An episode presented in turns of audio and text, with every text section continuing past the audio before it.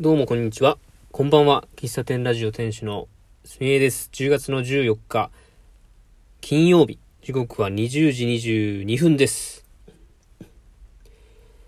今日、ちょっとロンロングなドライブでしたね。うん。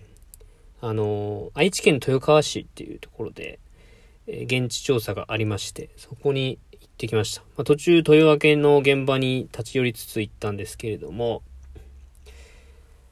うん。まあ、でも今日はなんかね、眠くなかったんですよね。いつも2時間ぐらい、まあ2時間、まあ1時間ぐらいのライドをこう、ライドじゃないよな。1時間ぐらいの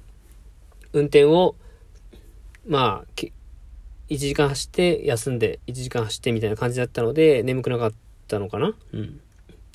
で、今日、あの、まあ、その豊川の現場に行った後に、えっと、僕、その豊川、豊川とか豊、豊？違う。豊明違うな。豊川、豊明、もう一個。トヨタ違う。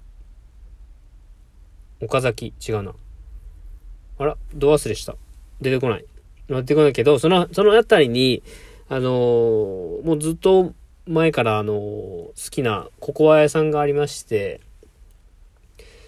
なかなか四日市から行くと、車でね、どれぐらいかかるかな？高速乗って1時間半とか2時間かからんぐらいかな？のところなんで、まあなかなか行けないんですけれども、まあ今回は豊川の方に行ったので、まあ、帰り、ちょっとふら、ちょっと寄って、テイクアウトして帰ろうかなという計画がありまして、で、まあ、無事で、ココアと、あの、グラノーラを変えて、帰ってきました。うん。そこのお店は、いつだったかな？まあ、2018とかだったかな ?19、18、もっと前かなに、たまたま僕が、あの、会社で見てる、会社が撮ってる中部経済新聞っていうのがあって、で、そこの、まあ、なんか若者特集みたいなのかな？もう、ど忘れしたけども、そこに、あのー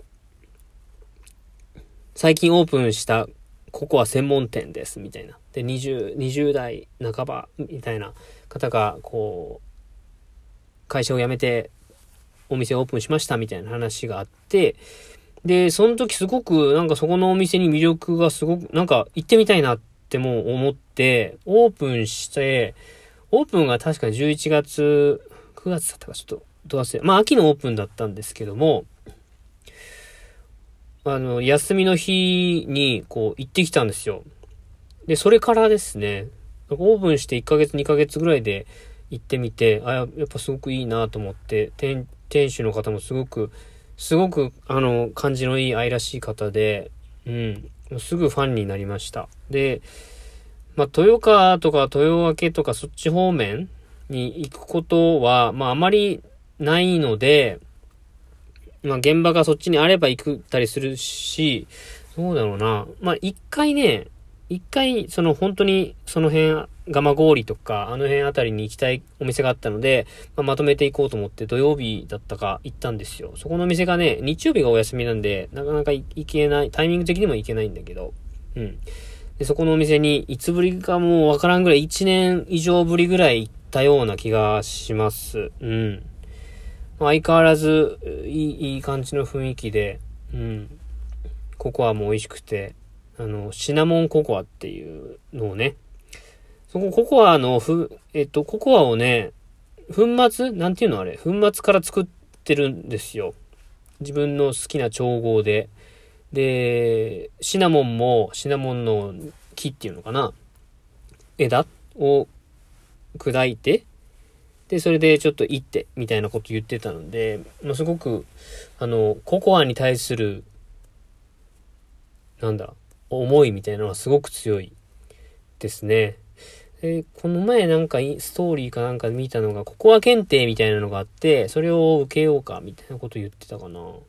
うん、まあそれぐらい、まあココア専門店なんでね、なかなかそんなお店もないでしょうけども、うん。ぜひね、あの、興味があればって思ったけど、ちょっと地名が今出てこないけど、うん。で、そこ、僕行ったらお客さんが一人いまして、で、まあお客さんそのお店の常連さんっぽい感じだったんで、まあ、別に感じだったのでってわけじゃないけど、別に話しかけないじゃないですか。一緒にいても。ただ僕がその店主の方と、まあそれなりにこうした、えっと、知り合いだったので、まあ話をしてたんですね。で、まあ開けたら僕の顔覚えてくれてて、なんかすごく嬉しかったんですけど、あの、コカを作ってる間、なんか話をしてたんですよ。で、僕が、な、なん、話したんだな、話したんかなきっとね。あの、僕があの、お味噌汁ラジオっていうポッドキャスト番組をやってたのをずっと知っていて、で、僕、その人の僕のイメージは、えー、っと、ラジオをしてると。で、えっと、公園でコーヒーを入れてる人。この二つが僕の中で、僕のイメージというか、あの、情報なんですけども、やっぱこう、開口一番会ってすぐに、こう、ラジオやってますかみたいな話を言われたんで、まあ最近やってなくて、みたいな。で、一人、一人語りでやってます、みたいなことを、このラ、このラジオのことを言ったりしてたら、あの、私もラジオしたいんですよね、とか言うてたんで、やったらいい、いいじゃないですか、みたいな。そしたら、ラジオってこんなこと話して、みたいな話を、ラジオについての話をしてたら、その常連さんっぽい方が、楽しそうですねっていう感じで、会話に入ってきてくれたんですよ。そしたらなんかもう、トントン拍子で、やりますか？みたいな。その、店主とその常連さんなんか常連さんは、なんか、えっ、ー、と、個人でかな？で、パン屋さんをされていて、で、次、来週ぐらいからそこのココア屋さんで、えー、販売するみたいな話をされてたんですけども、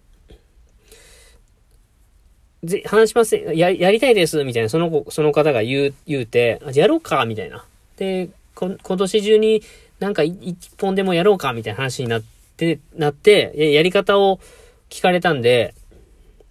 あの、本当すごく簡単ですよ。まあ、僕がね、ラジオアプリ、ラジオトークっていうアプリを使って配信してるんですけど、まあ、このラジオトークじゃなくても、ポッドキャストとかラジオの配信って、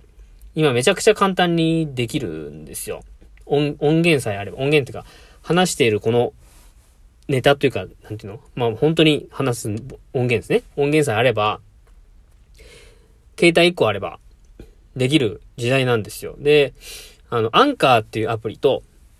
その、iPhone に入ってるボイスメモ？この2つがあれば配信できますよっていうのを教えたんですよ。うん。で、僕、あの、10月に入って、なんか同じようなことがありまして、その大学の同級生が、なんかラジオを始めたいっていう話を僕に相談してきまして、で、まあラジオの始め方を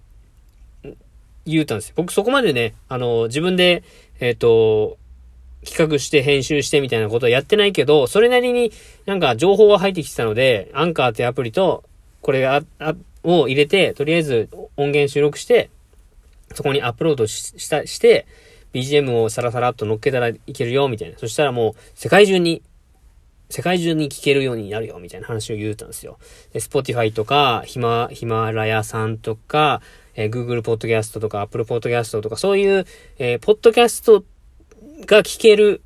えー、媒体というかアプリっていうのかな。で、その辺各種に、そのアンカーにアップロードすると、聞ける状態になるんですよ。その聞ける状態になるってことはもう全世界の方が聞ける状態になるということなんですけども、今月10月に入って、そのいう、その、ポッドキャストを始めたい。えっ、ー、と、音声配信、ラマジ、ラジ、ポッドキャストやりたいじゃないな。まあ、ラジオやりたいだな。うん。で、ラジオ、まあ、ラジオとポッドキャストって、まあ、似て、似てる違いが、まあ、はっきりわからんけど、まあ、僕はもうずっと慣れてるので、ポッドキャストって言うし、えー、iPhone のアプリの中に、ポッドキャストっていうアプリ入ってるし、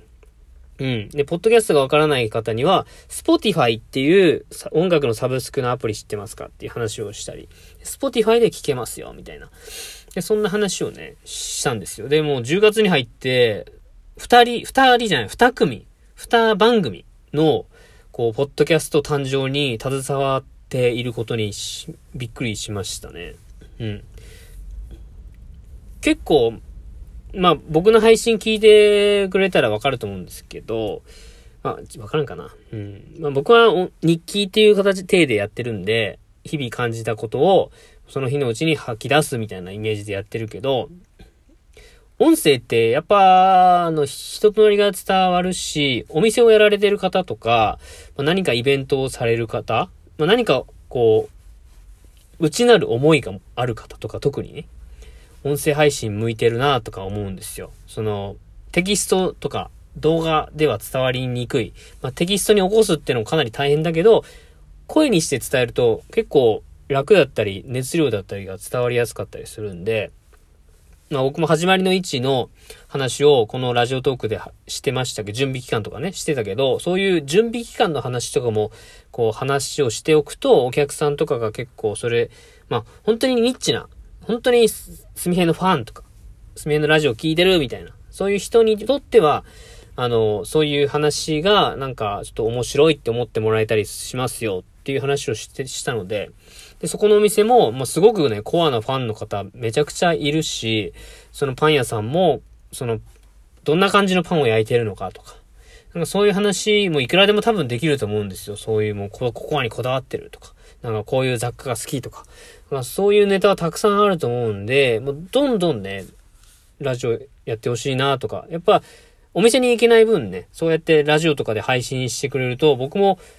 行った気になれるし、つ、なんかすごくつながりを持ちやすいなとか思うんで、あの、お店の方どんどんやってほしいなとか思